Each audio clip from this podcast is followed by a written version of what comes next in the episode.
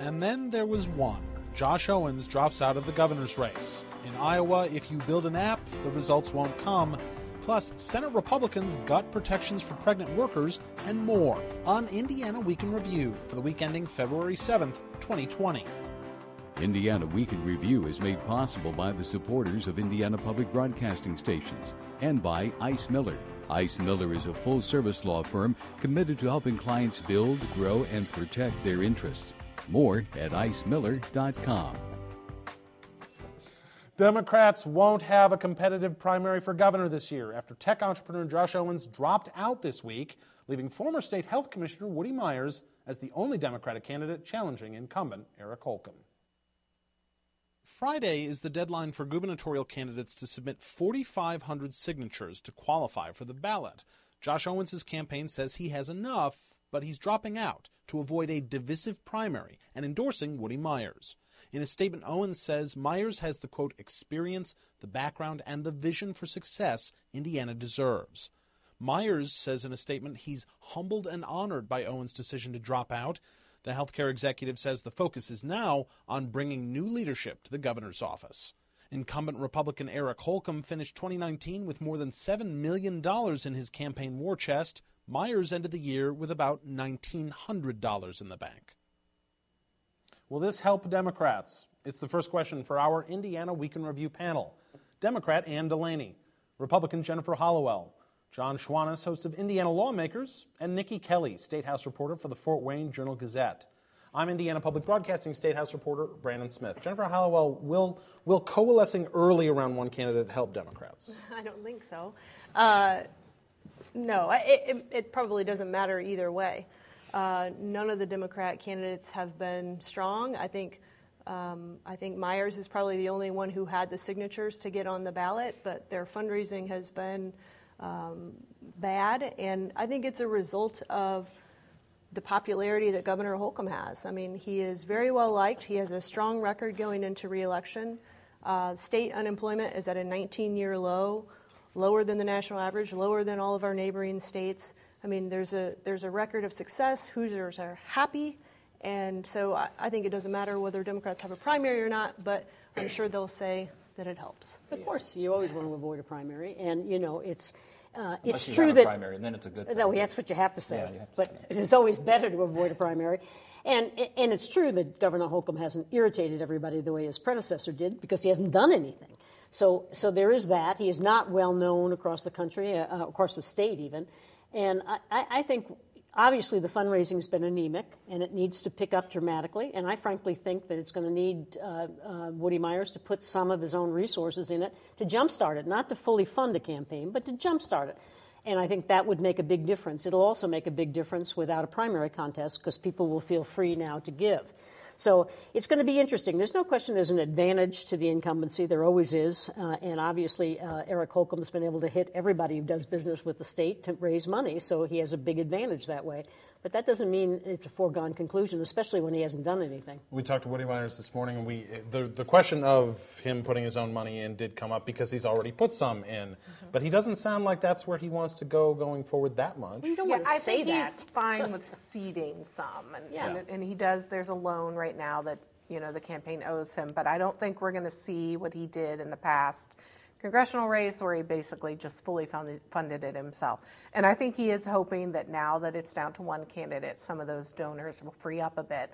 I think one thing that might work against him is if this Democratic presidential campaign is still going on and people are kind of beating the bushes in Indiana too, if we're going to matter in that in that race, then that might hurt him a little.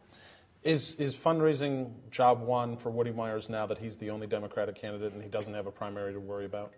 I think so. When you're looking at the numbers that you alluded to in the uh, the open of this segment, where you're talking about seven point two five million dollars on hand as of the last reporting period versus nineteen hundred dollars, I'd say that that makes it a pretty uh, important Uh, number one priority, with underlined with red ink and with asterisks next to it. Uh, otherwise, yes, he has some personal uh, wherewithal, but again, I doubt he's going to want to put that kind of money uh, into into this race. It, but that's no. different and from just starting it. I would just say, keep in mind the historical perspective here. Indiana Hoosiers have never ever fired an incumbent governor who was elected in his own right. Uh, uh, until we got to Mike Pence. Well, that didn't lose. He got a good con- he got a good he got on the ballot. And if every poll I've seen says that people are at least satisfied with the economy, they they credit uh, the governor. And actually, Ann says it as a criticism about not being well known. The the best thing he has going for him is he's not hated. He has, and, and seriously, that's what I mean, you call damning with faint praise. Well, hey, he's not hated. Wow, well, the, that's the, a basis. The person you alluded to, who might have lost, been the first person, governor to lose, well, did because, make it. Did because have of all the terrible things he did. Well, time now for viewer feedback. Each week, we pose an unscientific online poll question in conjunction with our Ice Miller email and text alerts. This week's question, the first time we'll be asking this particular one this year: who will win the twenty twenty Indiana governor's race? Eric Holcomb, Woody Myers, or a libertarian candidate? Last week's question, what effect will Senator Mike Braun's outspoken defense of President Trump during his impeachment trial have? twenty-four percent of you say it'll help Braun, forty-four percent say it'll hurt him, about a third of you say it really won't make much impact. If you'd like to take part in the poll, go to W F Y I dot org slash I W I R and look for the poll. Well, it's hard to imagine how this week's Iowa caucus, the first presidential contest of the twenty twenty cycle, could have gone worse for the Democratic Party organization, as days have gone by without really knowing who won. The caucus was beset by problems almost from the start, linked primarily to a new app meant to help make reporting the results easier. Iowa Democratic Party leaders said though the app was recording data accurately, quote, it was reporting out only partial data because of a coding issue in the reporting system. Results came out in bits and pieces, a batch of around sixty-two percent of them released first, on Tuesday. One consistency through the results, former South Bend Mayor Pete Buttigieg and Vermont Senator Bernie Sanders are leading the pack, both in raw vote totals and in state delegate equivalents. So, Ann Delaney, despite the fact that we, we can't be certain exactly who won uh, because of the still ongoing problems with the data, we do know, we, we can confidently say that Bernie Sanders and Pete Buttigieg are at the top. That's right. Is that a surprise? Oh, I think so. I think that's great news for Pete Buttigieg. Um, and it really doesn't fundamentally matter whether he came in first or a slight second. He did remarkably better than anybody anticipated him to do, and he has shown that he's a viable candidate. He's been out there a year ago this time. Nobody gave him a snowball's chance of making it, and here he is leading there. If he can replicate that showing in uh, New Hampshire, he's a force to contend with. And, you know, I, uh, while I sympathize with the Iowa State chairman for that debacle they had, it does point out that perhaps their their standing as the number one or the first state in the union maybe maybe needs to be reevaluated. Yeah, I want to get back to that in a second, but are you surprised that it's Bernie and Pete at the top after Iowa? Uh, I'm not really surprised because I think the polling was indicating that Bernie, at least, uh, and the polling Bernie was... looking was like he surging. Might be he first, was clearly surging. And, he, he and Buttigieg though. was second or, or third, third or depending fourth, yeah. on uh, depending on how you look at it. So I don't think that that is surprising. It's not good for Buttigieg that this happened the way it did because he doesn't get the full kind of bump that he would have gotten if he had won and had won on that night. And now we will never probably know who won because based Sounds on the like based on the reports today, there are dozens of precincts that they say there are errors or inconsistencies. There are precinct captains who are saying those aren't the accurate numbers from my pe- from my precinct. Um, so I don't think we'll ever know. I, I do also think that this caucus idea is bananas, and it's time to move past it. Well, you guys have some caucuses too. Maybe we should can them all. Okay. Well, that that okay, might be. Okay a con- I think that's a conversation we're now having. Um, are you surprised? I mean, I'm not sure of the current Democratic field. You could find two campaigns with more disparate ideologies than Bernie Sanders and Pete Buttigieg. So does it make a lot of sense that those are the two leading No, but candidates that's, after that shows Iowa? You that pundits don't really have a good handle on things because all along people have been saying, well, you have, you know, in this track and the in the, the more progressive wing of the party, you have slotted number one, and then if that person stumbles, you have the backup here, and then the middle of the road, and then all of that goes out the window. Because if you looked at where people went in terms of their first choices at the caucuses, and say there were candidates who were not viable, they didn't get the fifteen percent threshold, and they had to move to somebody else. All of that notion that the logic of where they should go went out the window. I think uh, this is a test more than anything of grassroots organizing. And uh, because whereas primaries, it's a lot more about television advertising and the air game, this is so much about the ground game. And that's why I think I had sort of dismissed it. But if we go back and look at things we talked about maybe two months ago, where more field offices, uh, more organizational heft on the part of uh, Buttigieg than any other candidate. Yeah. Uh, and then we thought, well, some, you know, then we more recently heard about the surge with the excitement about around um, the Sanders campaign and some of the others. So we should have stuck with the one that the, the, the one we uh, that got us that far, which is the organizational yeah. heft you know, will always work yeah. well in the caucuses. Uh, Is this the, the, a conversation is certainly on the Democratic side about no longer going first in Iowa because of sort of the demographic ba- background of the state not mirroring really the country in any sort of way was already happening before the caucus results started uh, coming in or not coming in, as the case was. Um, is this the final nail in Iowa's coffin? I don't know if it's so much whether they're first or not. Is just it's such an awkward way they do the voting yeah. and the sitting, and you sort of get shamed into moving over to here to to be behind someone. While while we certainly don't know exactly who won the delegates, I think we do know the big loser, who was obviously Joe Biden. Yeah. And it was shocking, basically, to see yeah. him drop right. that far. If he if he has another similar showing in New Hampshire, even even with the expectation that South Carolina is going to be big for him because of the his historic strength in the black community and how strong that is in South Carolina, it might not matter at that point. It's been a while since New, New Hampshire replicated the first thing in, right. uh, in Iowa. That's true, and you've got to remember that both Bernie Sanders and Elizabeth Warren are from neighboring states, which does make a difference. And at some yeah. point, we could have three different winners we in could. the Absolutely, first we could. three we caucuses. Could. Yeah. And we could. Well, but then Super Tuesday comes, and that'll all be and sorted out. Then it gets out. really fun.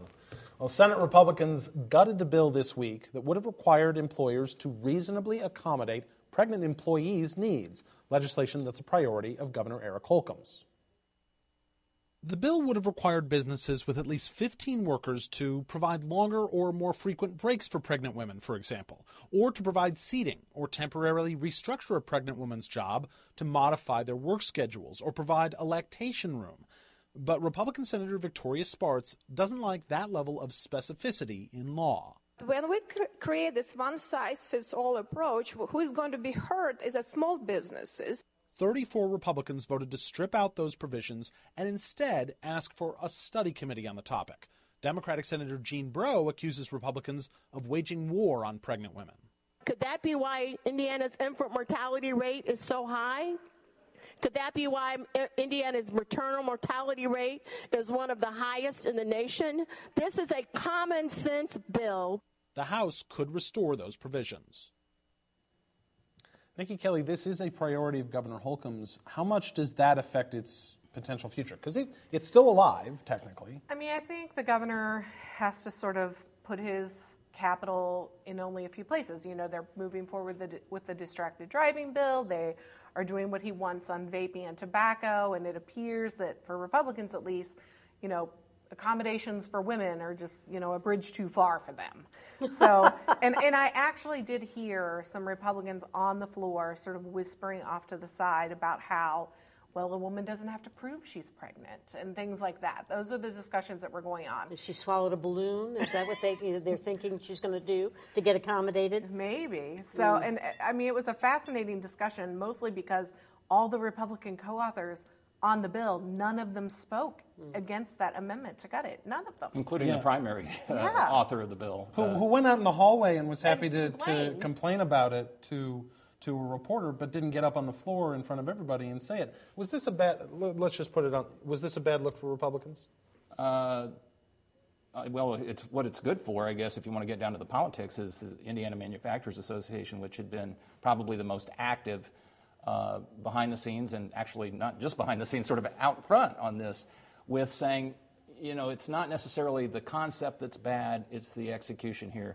And the notion that there are so many provisions in the bill that talk about reasonable provisions or the time uh, that one should have after, you know, uh, prior to delivery or, or post uh, delivery is reasonable. And obviously there's some concern about uh, the litigiousness that might, the, the litigation that might stem Look. from uh, confusion uh, over that. So let me ask I, about I, this that. is so, going to probably get studied this summer. That'll be the compromise at the very least. So That's let me ask. Compromise. Yeah, uh, let, let me. Yeah, let me ask about that. Which is, we heard this this both in committee and on the floor. The idea, well, this will lead to more lawsuits. What does reasonable mean? A lot of this already exists in case law, and in, in both here and in other states. So what we're doing is trying to put some of that in code, so there's more of a guarantee. So do these, so a lot of the criticisms that were made of this bill kind of hold up to scrutiny? Uh, I think, I think there's also federal parameters. So there are. So it's a patchwork kind of system that we were yeah, trying to. twenty-seven other states have already figured this out. Uh, I don't know the details of what those laws look like. But certainly we should dig into it quickly and, I think, get this bill fixed. We have time now. We have a few more weeks um, as it switches houses that we can work on it uh, and look at guidance. Let's fine-tune some of these points if there are concerns. My understanding was one of the concerns was that it went to businesses that have fifteen or more people versus fifty, which I think may be what other states uh, or other folks may use.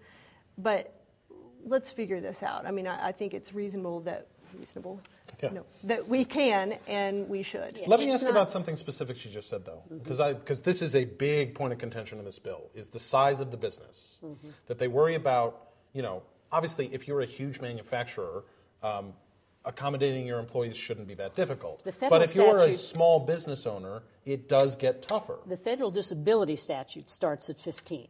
Okay, so they're already making accommodations. The problem is that the federal statute does not recognize pregnancy as a disability. Right. You have to have a specific disability while in pregnancy in order for it to qualify. So they're already dealing with disabilities at fifteen. So this is not a big burden at all on people. And it's reasonable accommodation, which, as we already pointed out, has been litigated everywhere. This is supposed to be a priority of the governor's administration. He needs to fix it and get it passed. We're going to be the twenty-eighth state, okay? We're not leading the pack. We're not leading the charge on this, okay? This is a reasonable, very mild, common sense. And if you're concerned about, uh, about uh, maternal uh, mortality, which we ought to be because we're above the national average, or even infant mortality because we're above the national average. Not just above. We're number six or seven well, in terms there you of go. The ba- on the bad list. And so, and, and, list and, and yet when, when a common sense kind of thing like this is proposed, they gut it. It's, it does say a lot about the Republicans' attitude toward women. I think fifteen is also, is it not, the cutoff for family leave, for instance, under yeah. federal all, law. So there, all, there is, the it's not just statutes. Picked out of thin air. And I should just point out, for people interested in this topic, Indiana lawmakers available on many of these same public broadcasting stations. We looked at this issue in detail. There's a so. fine involved on that. I know, that. There's a fine. All right, Republican U S senators this week voted to acquit President Trump on two articles of impeachment, abuse of power and obstruction of Congress. Mister Braun. Mister Braun, not guilty. Mister Young.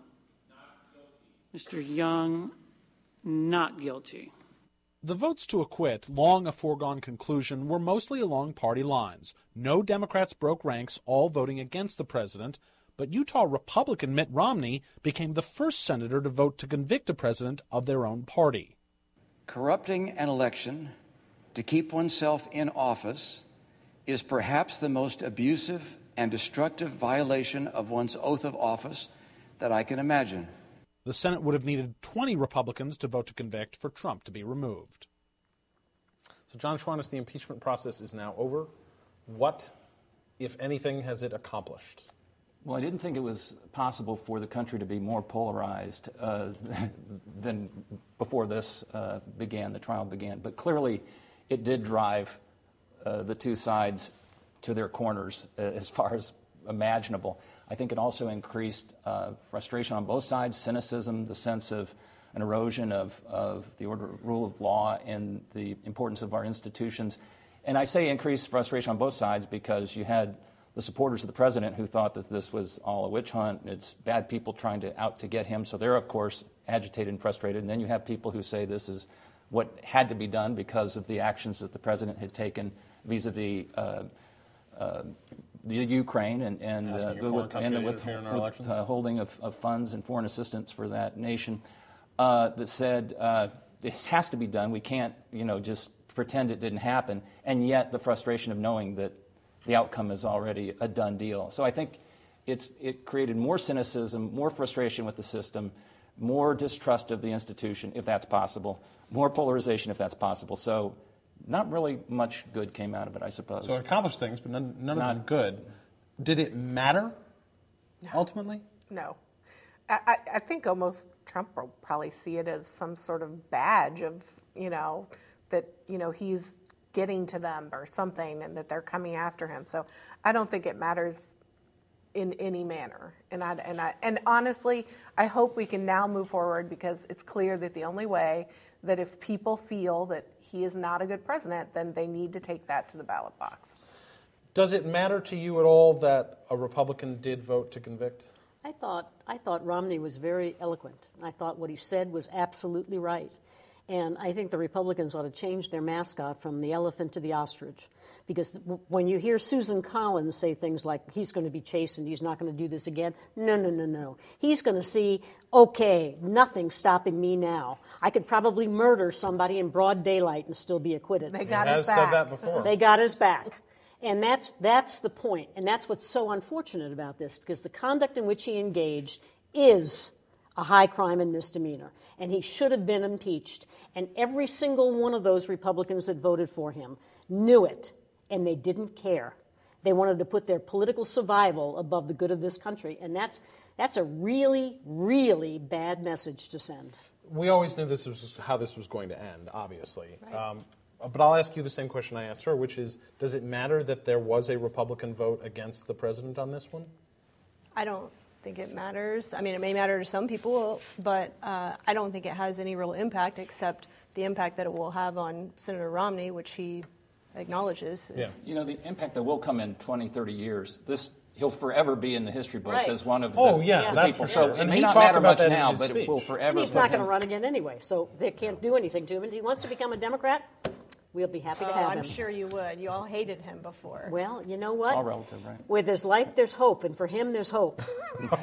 Well, on a very, very different subject, Hoosier casinos can now offer bets on the Academy Awards, which are this weekend, after getting approval from the State Gaming Commission, something that was made possible in last year's sports wagering law. The sports gaming bill also allowed bets on, quote, other events, and Gaming Commission rules say those events must have a verifiable outcome that can't be influenced by wagers and that is generated through an independent, reliable process. Those definitions could apply to wagering on election results. House Public Policy Committee Chair Ben Smaltz doesn't see a problem with that. I think it's up to a willing bettor and a willing taker. If they want to bet on something, I think it's very risky. I, I'm not sure it's very prudent, but that's not my choice. Speaker Brian Bosma does have a problem with betting on elections. I certainly hope no one goes in the direction of uh, elections. Uh, we're more concerned about people voting than placing a bet on the vote. So, anyway, it's not absurd to think that you could bet on an election under the way the statute is constructed. So should Hoosiers be allowed to bet on elections? I, I think this is ridiculous. I really do. I think we've taken gambling way, way, way too far in this state.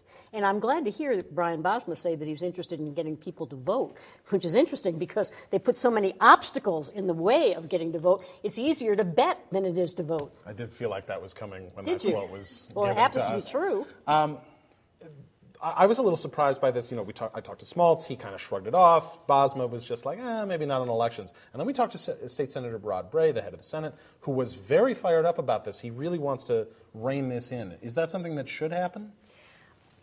I think so. I don't think betting on elections is probably a good idea, just in terms of all the influence that goes in. We already have all kinds of, you know, conspiracy theories and controversy around elections, and we do want people to vote, and they actually have the opportunity to vote for thirty days up until the election. Uh, it's very simple. All you need is an I D, which you use well, for everything you, you do. You can't always get it, and on and you on and on. You can't get it because they give them away for free. If you can get there, they won't come out if you're housebound. They won't come out if you're housebound. You haven't proven a single person. Finally, well, I have actually. Finally, finally, finally, I mentioned, of course, that the Academy Awards are this weekend. Hoosier native is up for one of the so-called Big Five awards. Mishawaka's own Adam Driver is nominated for Best Actor for his film Marriage Story. So Jennifer Hollowell, since you're now able to put money on the Oscars in this state, which film gets your bet for Best Picture? I'm going with nineteen seventeen, which I saw and thought was awesome, but I yes. have not seen Little Women, so I may love it. I haven't seen any of them, so I'm going with Honeyland. which is now in the in the documentary category and looks to me to be an exceptional film. I think nineteen seventeen will win, but I encourage everyone to go see Ford versus Ferrari. That was fun. Clearly, Ann doesn't have her finger on the pop culture pulse the way I do, because I've seen one movie on the list, and that would be The Irishman, so I might as well go with the one I've seen. Okay. All right, I saw nineteen seventeen, loved it, particularly in theaters, but I think, I hope, Parasite wins. I saw that one. Well, I loved Parasite. I recommend Spy in Disguise. Spies in Disguise. It, not up all this year. All of the kids although, like actually, it. It was really robbed. Should have gotten a nomination. All right. Well, that's Indiana Week in Review for this week. Our panel is Democrat Ann Delaney, Republican Jennifer Hollowell, John Schwannis of Indiana Lawmakers, and Nikki Kelly of the Fort Wayne Journal Gazette. If you'd like a podcast of this program, you can find it at W F Y I dot org slash I W I R, or starting Monday, you can stream it or get it on demand from Xfinity and on the W F Y I app. I'm Brandon Smith of Indiana Public Broadcasting. Join us next time, because a lot can happen in an Indiana week.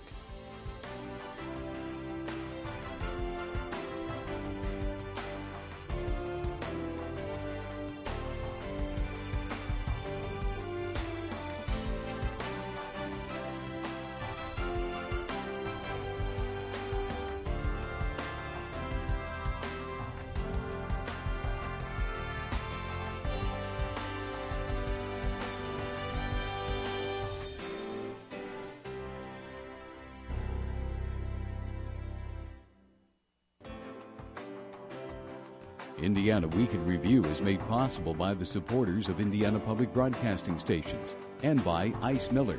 Ice Miller is a full-service law firm committed to helping clients build, grow, and protect their interests. More at ice miller dot com. The opinions expressed are solely those of the panelists. Indiana Week in Review is a W F Y I production in association with Indiana Public Broadcasting Stations.